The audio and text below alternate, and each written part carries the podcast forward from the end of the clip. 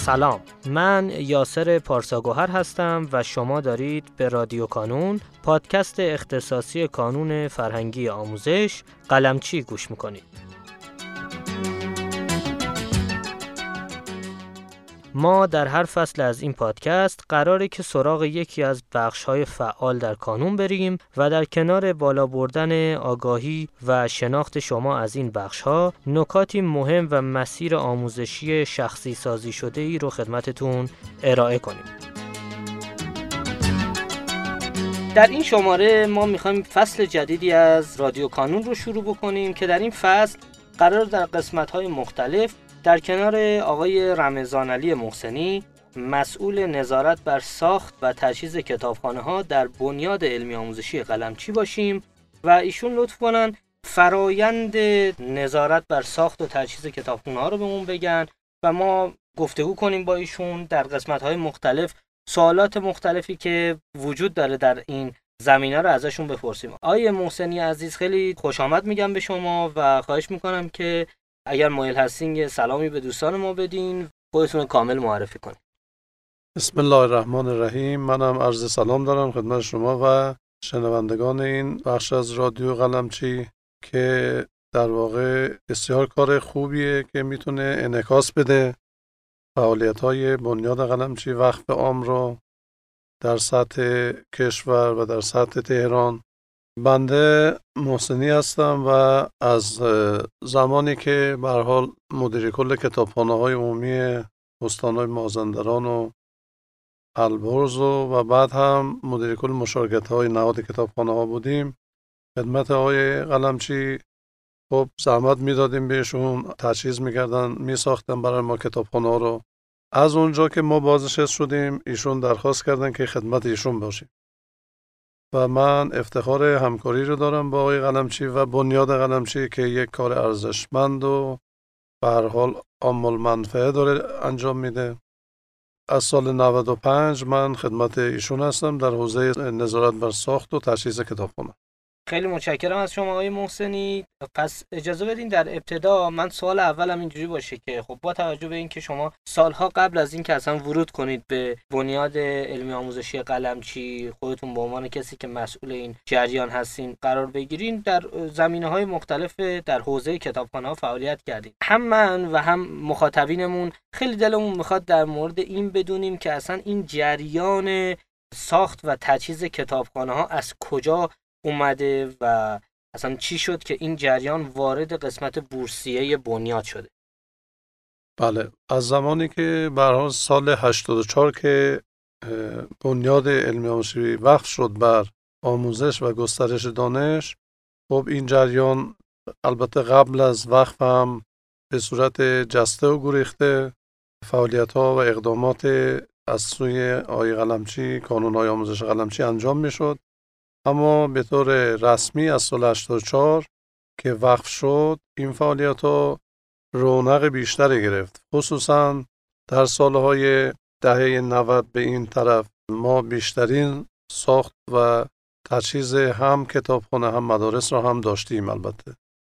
بنابراین چون من در حوزه ساخت کتابخانه تجهیز کتابخانه دارم صحبت می‌کنم اون بخش رو انشالله دوستان دیگر ما توضیح خوانده خب هدف بنیاد این هست که بتونه هم عدالت آموزشی رو در سطح کشور برحال ایجاد بکنه مردم بتونن از مخصوصا نقاط محروم از جمله استانهای مثل سیستان و بلوچستان استانهای خراسان جنوبی کوکولویه بور احمد اینا استانهایی هستن که بیشترین در واقع فعالیت رو بنیاد در اونها داشته به جهت همون محرومیت اونها که انشالله عدالت آموزشی در این استانها نزدیک بشه به عدالت و دانش آموزان و همینطور مردم منطقه از بتونن دسترسی لازم رو نسبت به مسائل فرهنگی و آموزشی داشته باشه.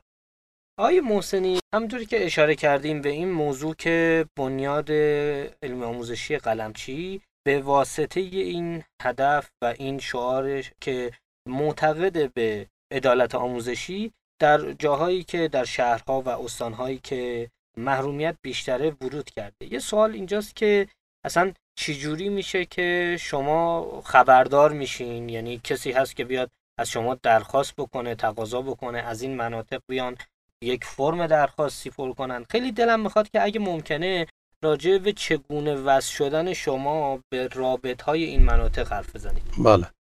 من قبل از اینکه این سوال شما جواب بدم لازمه که توضیح بدم که اولین باری که ما تونستیم یک تعدادی از کتابخانه ها رو در واقع از طریق بنیاد علم حوزه قلمچی کمک بگیریم در نواد کتابخانه که من خودم به عنوان مدیر کل مشارکت ها بودم پیگیری هایی که کردیم از طریق بنیاد در اون زمان 35 کتابخانه عمومی در تقریبا ده دوازده استان بود که تونستیم اون کتابخانه رو که سالها معطل مانده بود. یعنی به دلیل نداشتن اعتبار به سرانجام برسونیم سال 90 و تقریبا چهار یا پنج. یعنی ما تونستیم 35 کتابخانه رو در همون سال تکمیل بکنیم از طریق کمک های بنیاد قلمچی. و از همون جا که حالا شروع شد ما اومدیم بازنشست شدیم هم ادامه پیدا کرد. منتها در ارتباط با سوال شما من باید توضیح بدم که رویه به این شکل است که از استانهای مختلف نهاد کتابخانه ها درخواستهایشون رو اعلام می‌کنن برای ساخت و تجهیز و حتی اعدای کتاب به کتابخانه عمومی برای استفاده دانش آموزان در اقصا نقاط کشور. و ما در یک کمیته برای ساخت این اعضا کمیته نظر میدن و پس از اینکه نظرات اعضا جمع آوری شد برای تایید نهایی به آقای قلمچی ارجاع میشه و ایشون تایید کردن. بحث ساخت و یا تجهیز انجام میشه. پس همونطور که شما فرمودین این شکلیه که یعنی لزوما باید در هر استانی هر کسی که می‌خواد مثلا به فرض اینکه مدیر یک مدرسه ای می‌خواد که کتابخونه مدرسهش تجهیز بشه. باید بره درخواستشو بده به کمیته میده به بنیاد قلمچی ما کمیته تشکیل میدیم. بسیار عالی. پس آه. یعنی یک فرد هم می‌تونه خودش این کارو بکنه. یعنی من بله یه مدیر مدرسه هم می‌تونه. از اون طرف کتابخونه هم همینطور. از کتابخونه ما داریم درخواست و اما در نهاد کتابخانه یه مقدار کار رو متمرکزتر کردیم که با تایید خود نهاد کتابخانه کشور باشه. ها که درخواستشون رو میفرستن ابتدا میفرستن نهاد. نهاد کتابخانه تجمیع می‌کنه و نیازهای این استان رو اعلام می‌کنه به بنیاد. من فکر می‌کنم که در این قسمت ما به دو تا موضوع دیگه هم بپردازیم کافی باشه برای این اپیزود و بقیه رو بتونیم در قسمت های دیگری راجبش گفته کنیم. اولین موضوع این که ما در ابتدا اعلام کردیم که شما مسئول نظارت در ساخت و تجهیز کتابخانه ها هستید. سوال اولم اینه که این ساخت و تجهیز می‌تونه تفکیک بشه از هم دیگه؟ یعنی مثلا کتابخونه باشه که شما صرفا برین بسازینش حالا لزوما هم ورود نکنید تو بخش تجهیزش یا نه؟ برعکس یک کتابخونه ای باشه که ساخته شده از قبل ساختمون یه اتاق یه جایی هست. اما کمک می‌خوان از شما که صرفا در بخش تجهیزش ورود بکنید. دقیقا همینطوره. یعنی هم داریم کتابخانه هایی که ساختش انجام دادیم تجهیز نکردیم. کتابخانه هایی که ساخته شدن درخواست کردن تجهیز شدن. یعنی هر دوش هست و هم تجهیز و هم تکمیلم داشت. در هر صورت به این شکل انجام میشه. یعنی هم ممکنه معمولا در ساخت مشارکت انجام میشه. شاید در سالهای اولیه وقت کاملا بنیاد می ساخت هم مدرسه هم کتابخانه رو. صد درصدش خودش می ساخت اما به دلیل درخواست های زیاد از های مختلف تصمیم بر این شد که به صورت مشارکتی باشه. هم بتونن 50 درصد مشارکت استانی باشه. همون مسئولین و ادارات مربوطه مشارکت داشته باشن. 50 درصد دیگر هم بنیاد ورود می‌کنه. مخصوصا برای 50 درصد آخری که بتونه تکمیلش کنه و سریعا راه اندازی بشه. همینطور گفتین ما هم تجهیز و تکمیل با هم داشتیم هم جایی فقط تکمیل کردیم و جایی هم فقط تجهیز داشتیم.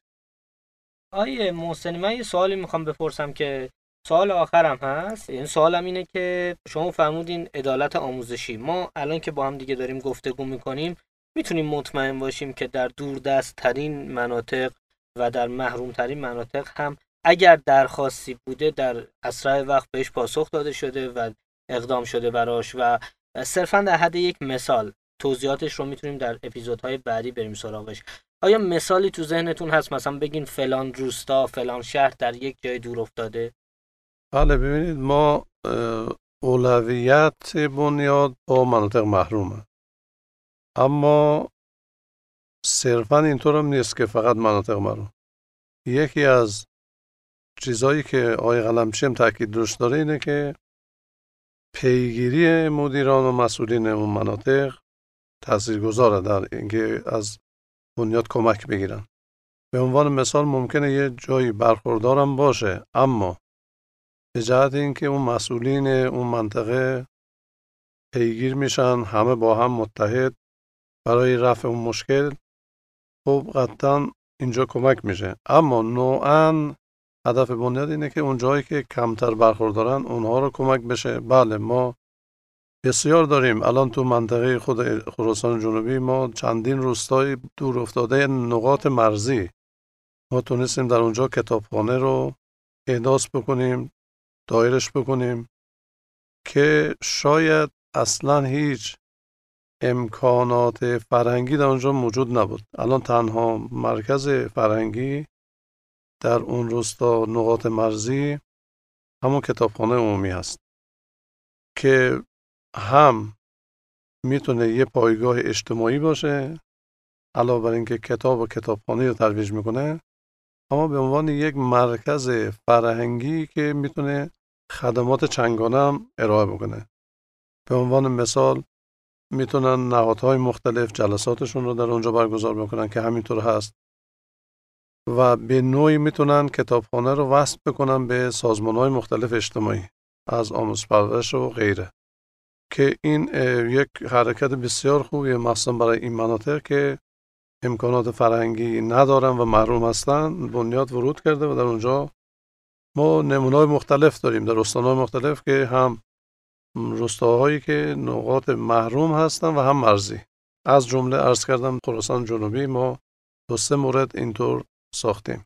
بعد از اینکه ماجرا تموم شد آیا باز این نظارت ادامه پیدا می‌کنه؟ بله اتفاقا ما این ارتباط رو با هم نهاد کتابخانه ها و هم استانهایی که کتابخانه ساخته شد برقرار داریم. به خاطر اینکه به حال نمی‌خوایم که فقط ساختمون ساخته بشه تحویل بشه. گزارش هایی می‌گیریم ازشون هر سال سه ماه. در میان شش ماه در میان که فعالیت های اونها را نظارت می‌کنیم که خوشبختانه نهاد کتابخانه با یه سیستم به روز این اطلاعات و آمار را استخراج می‌کنه ماهانه و بعضا هم ما استفاده می‌کنیم ازش. خیلی متشکرم از شما آقای محسنی عزیز و سپاسگزارم بابت اینکه امروز دعوت ما رو پذیرفتین. من خسته نباشید میگم به شما و همکارانتون که این موضوع رو در واقع راه اندازی کردید به عنوان رادیو کانون. رادیو کانون هم خب طبیعتا یکی از رسانه های مهمی می‌تونه باشه در انعکاس فعالیت ها و زحماتی که همه دوستان می‌کشن خصوصا قسمت های مختلف ساخت و تجهیز چه در حوزه مدارس چه در حوزه کتابخانه بورسیه ها نقش شما می‌تونه در واقع یه نقش بی‌نظیر و یا کم نظیر باشه. من از همه شما تشکر. خیلی ممنونم از شما. قطعا این تعریفی که شما کردین می‌تونه دلگرمی باشه برای ما و قوت قلب برای ادامه راهمون. خیلی متشکرم از شما شنوندگان عزیز بابت اینکه امروز پادکست ما و اپیزود مربوط به ساخت و تجهیز کتابخانه ها رو شنیدین. این اپیزود قسمت اول از این فصل جدید بود و ما انشالله در قسمت های بعدی ممکنه به ابعاد مختلف این جریان بپردازیم ممکنه اشاره بکنیم به مثال های مختلف در شهرهای مختلف و خواهش می‌کنم اگر سوالی بود یا هر حرفی بود در هر جایی که میشنوید این پادکست رو در قسمت کامنت برای ما سوالاتتون رو بنویسین. ما در اسرع وقت بهشون پاسخ میدیم.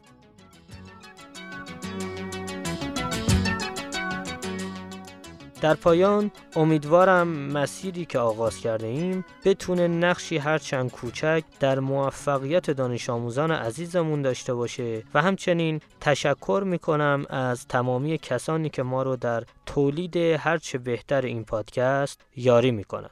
تا شماره بعدی رادیو کانون خدا نگهدارتون.